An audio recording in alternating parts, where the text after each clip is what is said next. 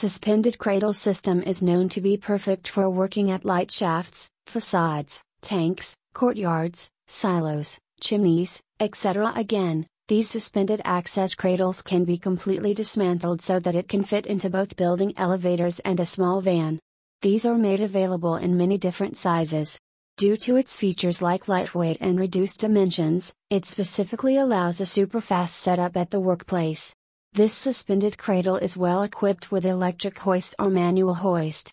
So, this sort of hoist cradle is specifically approved for lifting people. To get more information about suspended cradle system, please visit this website www.chinarigid.com.